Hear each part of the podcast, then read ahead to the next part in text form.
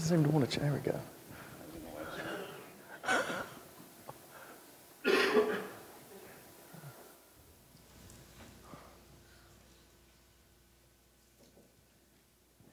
Either this will work or it will not work.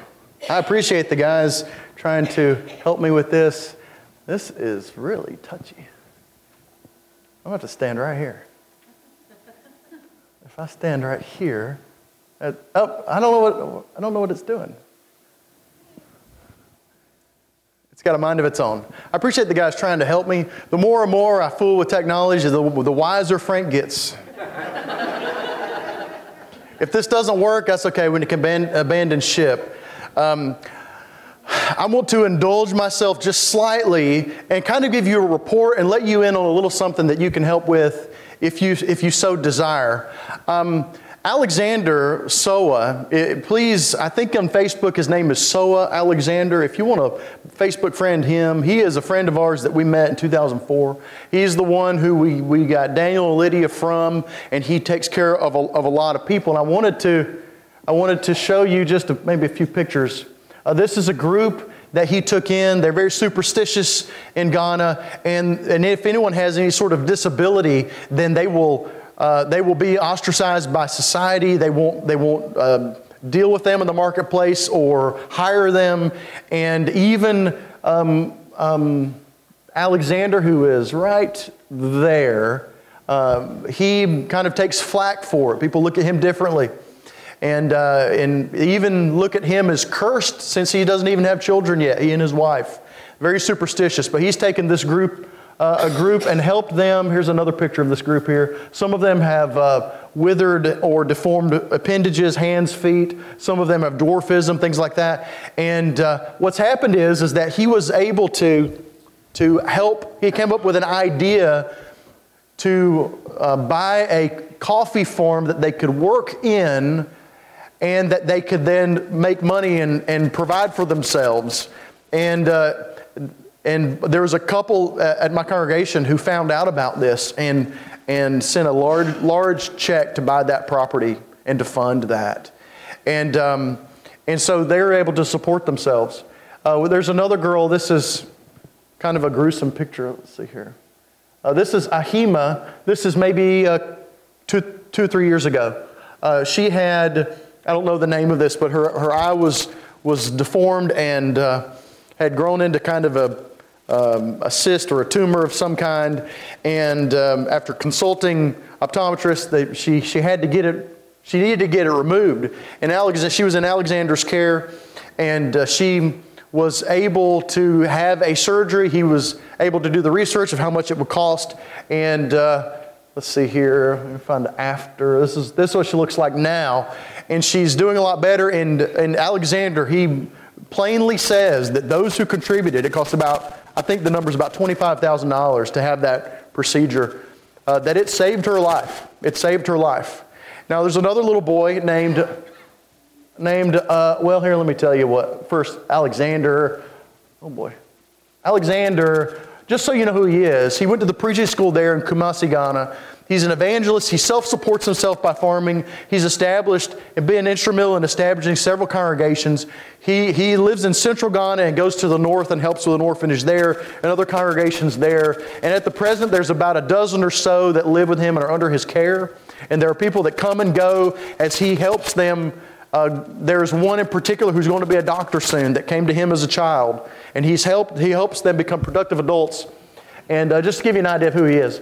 Now, this is Anor. He is six years old. He has, if I can remember the term, and I'm not a doctor, frontal encephalocele. That may be an incorrect spelling of the word. I don't know. But it's a huge growth. And I think in hearing my mom read it to me what it is, it's, it's a cyst growing out of a lesion.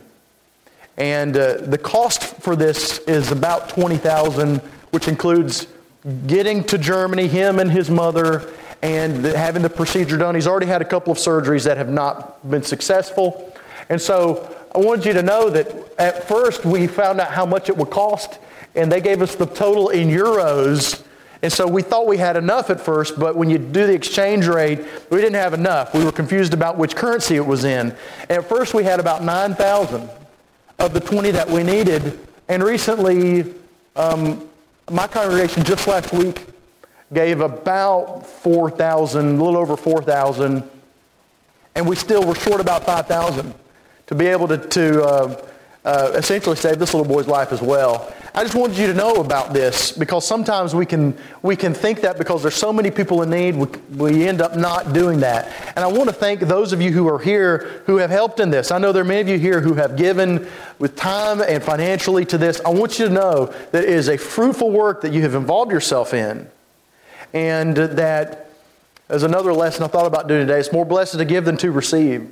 We have rich spiritual blessings when we're to help those who aren't able to help themselves right now. And like I said before, one of the boys, this is the expectation, one of the boys that, that some of you helped in his early years is now about to finish medical school and will be in a position where he can now help this group. And I just want you to know that there's fruit that's, that's coming from this and there's great blessings. And so um, I wanted to give that as a little prefix on the beginning of my lesson. And uh, so if the if this doesn't work anymore, that's okay. I'm going to abandon this. But, oh boy. Okay, I'm going to abandon this because because you have Bibles. You can turn to turn to your Bibles here. I'll just stand here.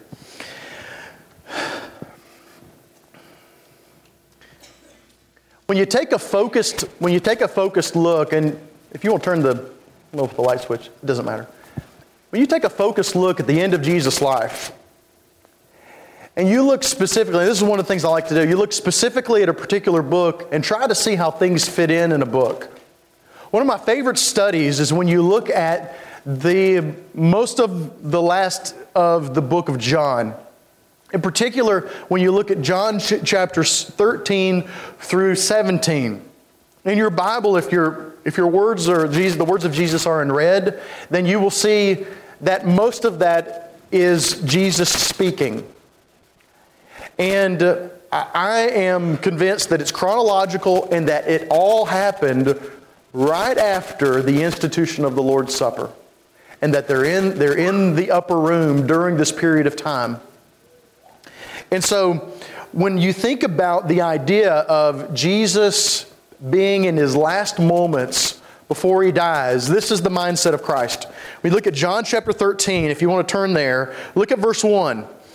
It says, Now before the feast of the Passover, when Jesus knew that his hour had come, that he should depart from this world to the Father, having loved his own who were in the world, he loved them to the end. And so we have this outflow of words that are a show of love. He loved them, and there were particular principles and things that they needed to hear. They needed to hear before he died, and that they needed to hear before having witnessed and experienced and uh, felt the ramifications of the resurrection. It's a, a key component of their, of their growth and their spiritual trajectory through the gospel accounts from the time that they're with Jesus and they're not understanding when he says things like, we must go to Jerusalem and, and I must be arrested and tried and killed. He says it explicitly sometimes to them. And the theme through the book of Luke is where you find Jesus was, was pointed towards Jerusalem. He was headed towards Jerusalem. He was always on his way towards Jerusalem because he was headed towards the end. And he told them about it, but they still didn't understand. They still didn't get it. They, there were still some things that they didn't understand because they had not lived the reality of the resurrection yet. They had not seen the, the essential components of the gospel message unfold and become a reality before them. And he knows this. He knows what they're about to go through, this very dark moment that's going to happen in, in the next day. And so he says these things to them. There are about seven points that I want to look at in John, John chapter 13 through 18. I want to look at three of them this morning and four of them tonight. All right? So I'm not trying to be too ambitious. We'll look at three of them right now and then four of them tonight. And I like to think of I like to think of this section of Scripture as the words of a dying man the words of a dying man. So let's look again. John 13, verse 1. Now, before the feast of the Passover, when Jesus knew that his hour had come, that he should depart from this world to the Father, having loved his own who were in the world, he loved them to the end. And supper being ended, the devil, all, having already put into the heart of Judas Iscariot, Simon's son, to betray him, Jesus, knowing that the Father had given all things into his hands, that he had come from God and was going to God. This was the end and he knew it. John is is giving us this insight into what was going on in his mind at this time with his apostles, I believe, in the upper room. It's going to be very soon. Next week will be the 10-year anniversary of my father's death. And I cannot tell you the last things that he told me. I don't remember his last words. I do remember, though, that I took the opportunity in the months leading up to his death when he was very sick, that I told him that I loved him. I took a moment. It, I was cognizant enough to realize I need to seize an opportunity when I have it because I don't know if I won't have this opportunity anymore to just tell him how I feel about him. To tell him I love him and appreciate him as a father. And I took that moment. I remember that. But probably the greatest thing that he showed me before he died was, was not that he gave any particular words. It was the way he acted. And in particular, let me, let me explain. I've been doing quite a bit of study and, and building up some lesson material that I don't know if I'm ever going to pull the trigger on, on, on bitterness. And, and bitterness is something that a lot of people have trouble with. They don't even realize that they have it because life has happened in a way that they didn't expect for it to happen. My, my father declined very quickly with Lou Gehrig's disease, ALS. And one of the things that I never saw in him ever was bitterness. In fact, I remember, and this is, if I were to tell you the last thing that I remember him telling me that really mattered was when he was struggling with something physically and he kind of looked at me and he looked at his body and he just said, it's only the flesh. And that really is the idea that we need to, need to have is this, this spiritual look so that we are not consumed with the difficulties of the flesh and the things that don't go the way that we, we think they should go. And that's sort of as an aside of taking the opportunity when you can. But that's what I remember from him. You know, even if, uh, you know, when I leave, my mom doesn't want to tell me goodbye. She does not. And before I leave, she said she already misses me.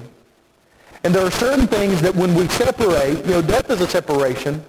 But even if I go on a trip or I go home or, or you know, someone goes to the store, sometimes they give instructions and they say, hey, the food is in the pantry and the, the dog needs to eat at 2 o'clock and at 6 o'clock. I don't know how dogs feed. I have a cat. He, Lee keeps his food out. He's a Jabba the Hutt cat, but that's okay. Uh, but the point is this, is that when you're going to leave, very often we give instructions. And a lot of those instructions have to do with how we feel about that person. You give, you give somebody a hug. It's involuntary before you leave. And that's the way I like to think of this section of Scripture with Jesus and his apostles. And so in, in these, what I would call intensified instructions, the first, first point is he tells them to be a servant. Be a servant. John 13, starting in verse 3. John 13, starting in verse uh, we'll start in verse 4. And sort of in the middle of the sentence. He rose from supper and laid aside his garments, took a towel and girded himself. After that, he poured water into a basin and began to wash the disciples' feet and to wipe them with the towel with which he was girded. Then he came to Simon Peter, and Peter said to him, Lord, are you washing my feet? Jesus answered and said to him, What, Jesus, uh, where am I? Jesus answered and said to him, What I am doing you do not understand now, but you will know after this. Peter said to him, You shall never wash my feet. Jesus answered him, If I do not wash you, you have no part with me. Simon Peter said to him, Lord, not my feet only, but also my hands and my head. Jesus said to him, He who is bathed needs only to wash his feet, but is completely clean, and you are clean, but not all of you, for he knew who would betray him. Therefore he said, You are not all clean. Verse 12. So when he had finished, so excuse me, when he had washed their feet, taken his garments, and sat down again, he said to them, Do you know what I've done to you? You call me teacher and Lord, and, and you say, Well, for so I am. For if I then, your Lord and teacher, have washed your feet, you also ought to wash one another's feet. For I've given you an example that you should do as I have done to you. Most assuredly, I say to you, a servant is not greater than his master, nor is he who is sent greater than he who sent him. If you know these things, blessed are you if you do them. So Jesus, the master, their rabbi, he humbles himself, washes their feet, and absolutely blows their minds. This is not something that they were expecting, and and it doesn't really necessarily make a lot of sense to them. But he impresses upon them what is at the heart of, of true leadership, which is servanthood. They needed to know, they needed to know that when they met adversity, and they were going to meet it soon, that they needed to be able to check their egos and their arrogance at the door and not put themselves first, but be thinking of others first. Servant leadership means thinking of yourself last. You know, there's, uh, I think, maybe a misconception sometimes of what it means to be a, a, servant. And, let me explain. One of the things I've always been impressed with uh, about, about Frank is, is he cleans up when we have fellowship. Maybe because he feels so guilty about eating more than all of us. I don't know. But he does that. But that's not exactly servant leadership. That's more of the idea that we understand that no one of us, no one of us is too good to do certain tasks. But I think servant leadership is something that's a little bit maybe deeper or substantial than just not refusing to do something that maybe is a lowly task. But servant leadership being expressed by Jesus in the washing of feet and in that servant act is laying for us an even greater principle the principle of thinking of myself last, which means sometimes being a servant leader means that I am willing to give up of my time or my emotional sanity or my money or something like that. I prioritize myself last. And in thinking about the idea of Jesus being able to be a servant, my mind goes to a few places. My mind goes to Philippians chapter 2. We're told to have the mind of Christ, who emptied himself, taking the form of a servant. He had the mastery of self, what we call self control. He controlled his will and desires to make himself last or to make himself of such a low priority in his own eyes that his purpose was not about what he wanted, but was about what the Father wanted for us by his actions. And so when I think of the example that Jesus sets, what, what, show, what shows us the key to being a servant is the ability to have self control. One of the things that you may find is if you're having trouble being a servant or even being loving to someone, is you may have a self control problem. When you cannot control yourself, in other words, when you have become the priority, when you are first, looking out for number one, right? When that becomes your priority, then you're not able to restrain your actions and master self in order to then be last so that others can be first. Jesus is showing them that principle. And so, while it may include picking up the broom and wiping off the tables and doing the lowly tasks, it goes to the deeper principle of being willing and making the decision that I am going to make my own needs a, a lesser priority than those around me. That's the key to servanthood. We are to focus on being instruments of God's blessings to others. Service to others is, you might think of it as a remedy to pride and ego. Point number two. We're still in John chapter 13. And I want to emphasize very quickly that I believe in around verse 30, Judas leaves, which means that Judas was among the group whose feet were washed. Jesus didn't treat him differently than the others. He even served him. But when you go to verse 31, John 13, 31, Jesus gives the principle of, or the command really, of loving one another. He knew that because of what they were going to go through, and we find that evidenced some in what happens with Peter and being accused, and then he denies Christ, and then what would happen later, knowing that, as far as we can tell, John was the only one who was not put to death for his, for his faith but died of old age. He knew they were going to face difficulty, tribulation, persecution, death, the pressures of what would happen because of their faith, which is one of the evidences. I have a, a, series of lessons on what Paul went through that is evidence for the veracity and the truthfulness of the gospel. Everything that Paul was willing to go through for it. Jesus knew that they were going to go through these things, and so he charges the apostles to love one another. He knew that the difficulties would divide the sheep from the goats, and so as to not totally and uh, and once and for all scatter the sheep.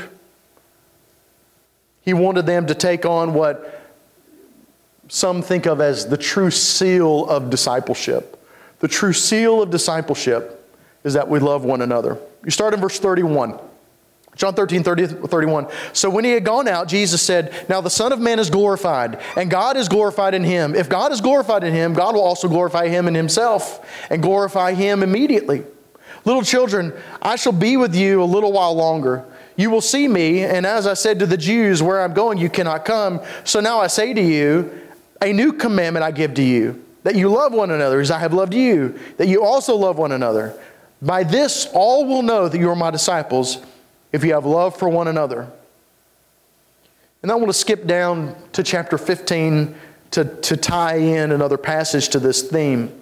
John 15 and verse 11. John 15, 11. These things I have spoken to you, that my joy may remain in you, and that your joy may be full. This is my commandment, that you love one another as I have loved you. Greater love has no one than this, than to lay down one's life for his friends. You are my friends if you do whatever I command you. And so, really dovetailing with this theme of, of servanthood is the basic command to love one another.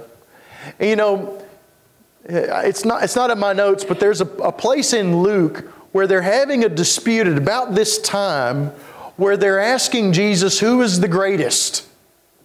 And they're having a dispute over that. And I believe that right, right after that, we have it flowing into this washing of the feet and then the command to do what he says and to love one another. And that that's how people will know that, uh, that they are his disciples. You know, when you have the idea of loving one another, that seems pretty straightforward.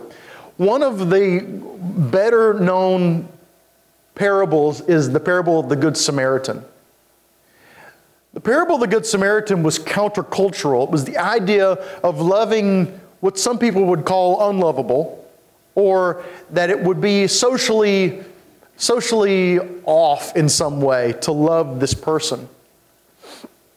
But we find the Samaritan loving this one.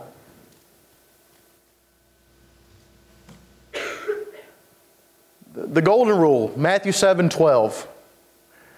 Do unto others, this sort of a, a, paraphrase, do unto others as you would have them do unto you. This is the law and the prophets. I heard a great lesson um, earlier this year by Chuck, Chuck Webster, where he talked about and challenged the idea of who the others are. Who are the others? The others are the people who maybe don't share the same culture as we do, or they don't, they don't talk like we or look like us. Maybe they're difficult. They're the people we don't think of immediately as someone that we won't associate ourselves with. There are those who we think of as they're the others. They're the ones who are apart from us. But to an extent, it is easier to love someone that you don't really know than it is to love someone that you do know. Because the people that you do know have had a, a higher likelihood of letting you down or doing something wrong to you or betraying you or something like that. In fact, typically we hurt most the people that we love. For one, we think, well, they'll put up with it. And one of my friends says, well, I know my wife will get over it. She's not going to divorce me. You know, that kind of a thing. And so we tend to do that. It can be much more difficult to love those whom we know very well. The apostles spent three years together, and you can imagine that they knew each other well enough that they, they could probably tell you what they didn't like about each other, or how some of them would do things they didn't like or let each other down. And so Jesus says, you need to make a concerted and a focused effort for those whom you love and for those who have given you reason, maybe time and again, to refuse to show that to them. He says, Love them. I'm going to move on quickly, as quickly as I can, to the third point. That goes into the next chapter, chapter 14. Chapter 14, verses, really verses 1 through 6. Hardship and in particular at the moment they were going to go through some difficulty, hardship has a tendency of blinding us from eternal realities, from eternal truths. We miss the forest for the trees. A difficult thing happens, and uh, for some reason, we don't have any recollection whatsoever of the resurrection of Christ and the promises we have of eternal life. It just kind of goes out the window when we're having a bad day sometimes. He knew they were going to have one of the worst days of their life, if not the worst. And so he wants to charge them with looking toward the reward, having an eternal perspective, being able to see through spiritual eyes rather than physical eyes. They need to be reminded that no matter what happens at the present moment, there is a place prepared for eternity, and they needed to set their gaze on that. John 14, verse 1, he says, Let not your heart be troubled. You believe in God, believe also in me. In my Father's house are many mansions. If it were not so, I would have told you. I go to prepare a place for you. If I go and prepare a place for you, I will come again and receive you to myself, that where I am, there you may be also. And where I go, you know, and the way you know. We need to make it a habit of stepping stepping back from this physical reality that's kind of right here in front of our face and step back from it and try to see things through God's perspective. Being able to see today within the perspective of eternity.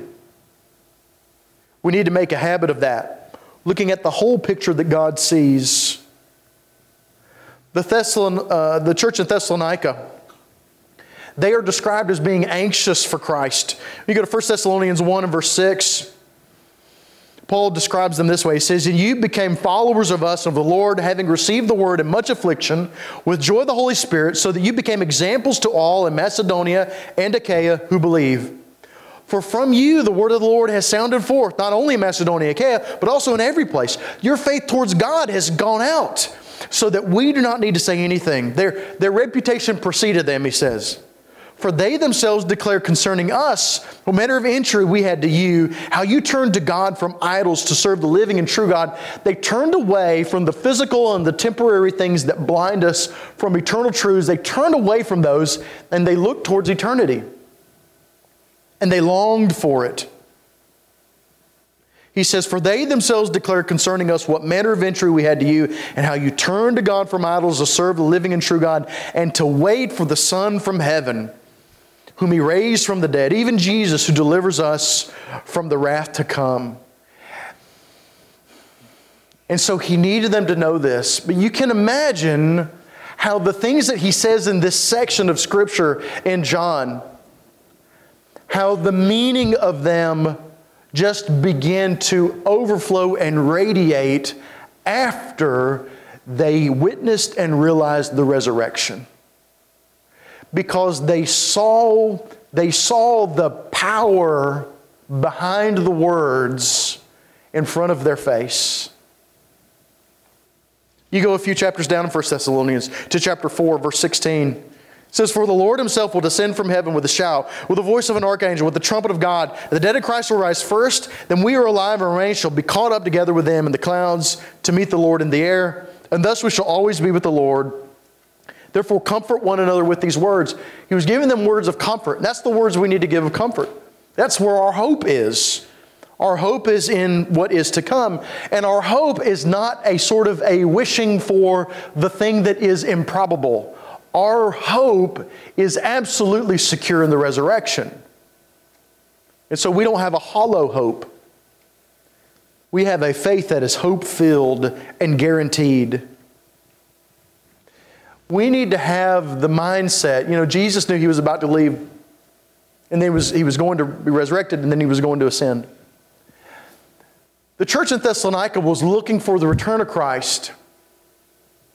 And we don't know if we're going to leave this body before the world's destroyed or if we'll be here when the earth's destroyed. We don't know. But we need to have the mindset of, I'm leaving pretty soon. That needs to be the mindset because it's absolutely true. No matter how long we live, our life is a vapor, which means that a proper perspective of reality is, well, I'm about to leave and I'm about to be with the Lord. And so, so what? So that changes everything. It changes my perspective. It changes how I react to when I go to get a, a, cup of coffee and it's burnt already because it's been sitting there too long. And I begin to get caught up in these meaningless temporary inconveniences instead of continuously thinking, I'm about to be with my Lord, it's going to happen any minute relative to eternity. That's what the church of Thessalonica did. That's why their reputation and faithfulness preceded them out throughout these other, uh, these, these other provinces. And they, comfort one, they comforted one another with the words of hope that they had. Jesus says, He gives them this little nugget. He says, That where I am, there you may be also. There is this promise and then in verse 5, John 14, verse 5, Thomas said to him, Lord, we do not know where you are going. And how can we know the way? And Jesus said to him, I'm the way, the truth, and the life. No one comes to the Father except through me. Which really ushers us into the next point. But I'm going to stop here and say this that the question of how can I be where he is too one of my favorite sayings is, It's not rocket surgery. Jesus is saying it's actually pretty simple. If you can let go of the physical, put yourself last as the last priority, choosing to love those who are around you to show that you're my disciples.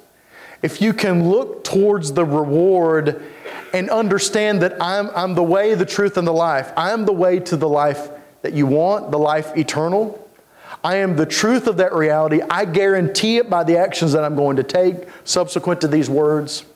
I am the life which you find in the resurrection, which means I'm the life that you truly want. These are some of his last words before he dies. Be a servant. Love one another. Look to the reward. We don't need to let our heart be troubled. We need to hold close to Christ in His words because, in the same way that they were about to enter in a dark place in their life, it is the reality of all of our lives that as we go through it eh, from now till the end of our lives, there's going to be darkness there that if we do not hold close to the words of Christ, we're caught up in those things. We'll be blinded by those temporary things that ultimately don't matter unless we let them control us and destroy us. On the other hand, we can take the hand of Christ, we can be where He is, the place where He's prepared for us. This evening, I'm going to cover the, the other four, and I encourage you to come back. I appreciate your time and attention in thinking about the encouraging words of Christ and His impending death, the way that you can be with Christ the way that you can come to the Father through Him as He is the only way is by joining in with the death that was going to happen shortly in John and then being united with His burial that happens and His resurrection by being baptized into Christ. By joining into that union, you can have a hope that is absolutely guaranteed and has nothing to do with any of the physical things. None of them can separate you from that. And so, if you have a need, we're going to have a song of encouragement. We can pray for you, we can lift you up, we can study with you. You can become a Christian, you can have that guarantee of eternal life. Please make that need known as we stand and sing the song. Fear not, little flocks, that the Savior he by. The Father has willed that the kingdom be thine. Lord, sorrow not your God, but within ye below. My sheep and my lamb must be whiter than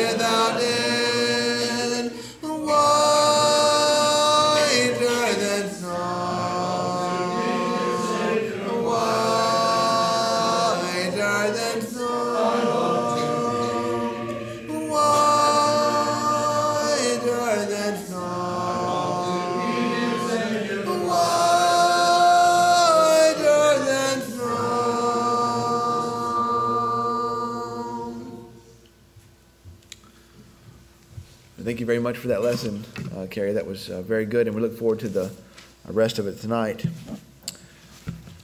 Let's sing uh, one more song before we dismiss. Uh, number um, 72. Number 72.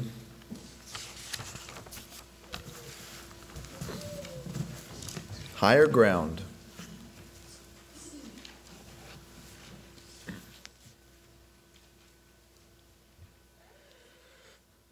We'll sing the first and fourth verses. I am pressing on the upward way, new heights I'm gaining every day. Still praying as I onward bound. Lord, plant my feet on higher ground. Lord, lift me up and let me stand by faith on heaven's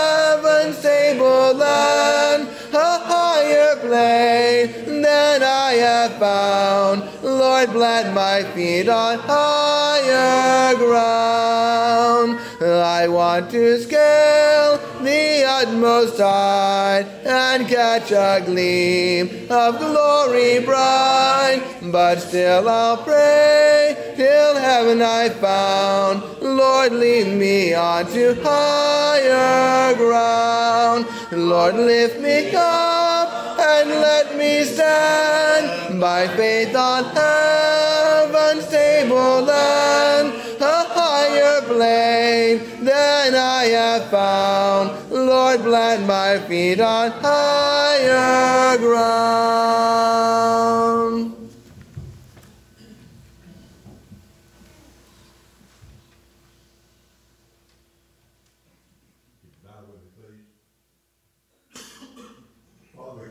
thank you again for the privilege you've had to assemble ourselves to worship you today. We thank lessons we've heard today. Thank you the word give us and his ability to present these lessons. Help us to think seriously, Father, about what we've heard this morning. That we need to humble ourselves, be servants of yours, to love one another, and thus look forward to that hope we have when this life is over. Continue to be with us and bless us and help us to go our ways. Give us our sins, we ask in Christ's name. Amen.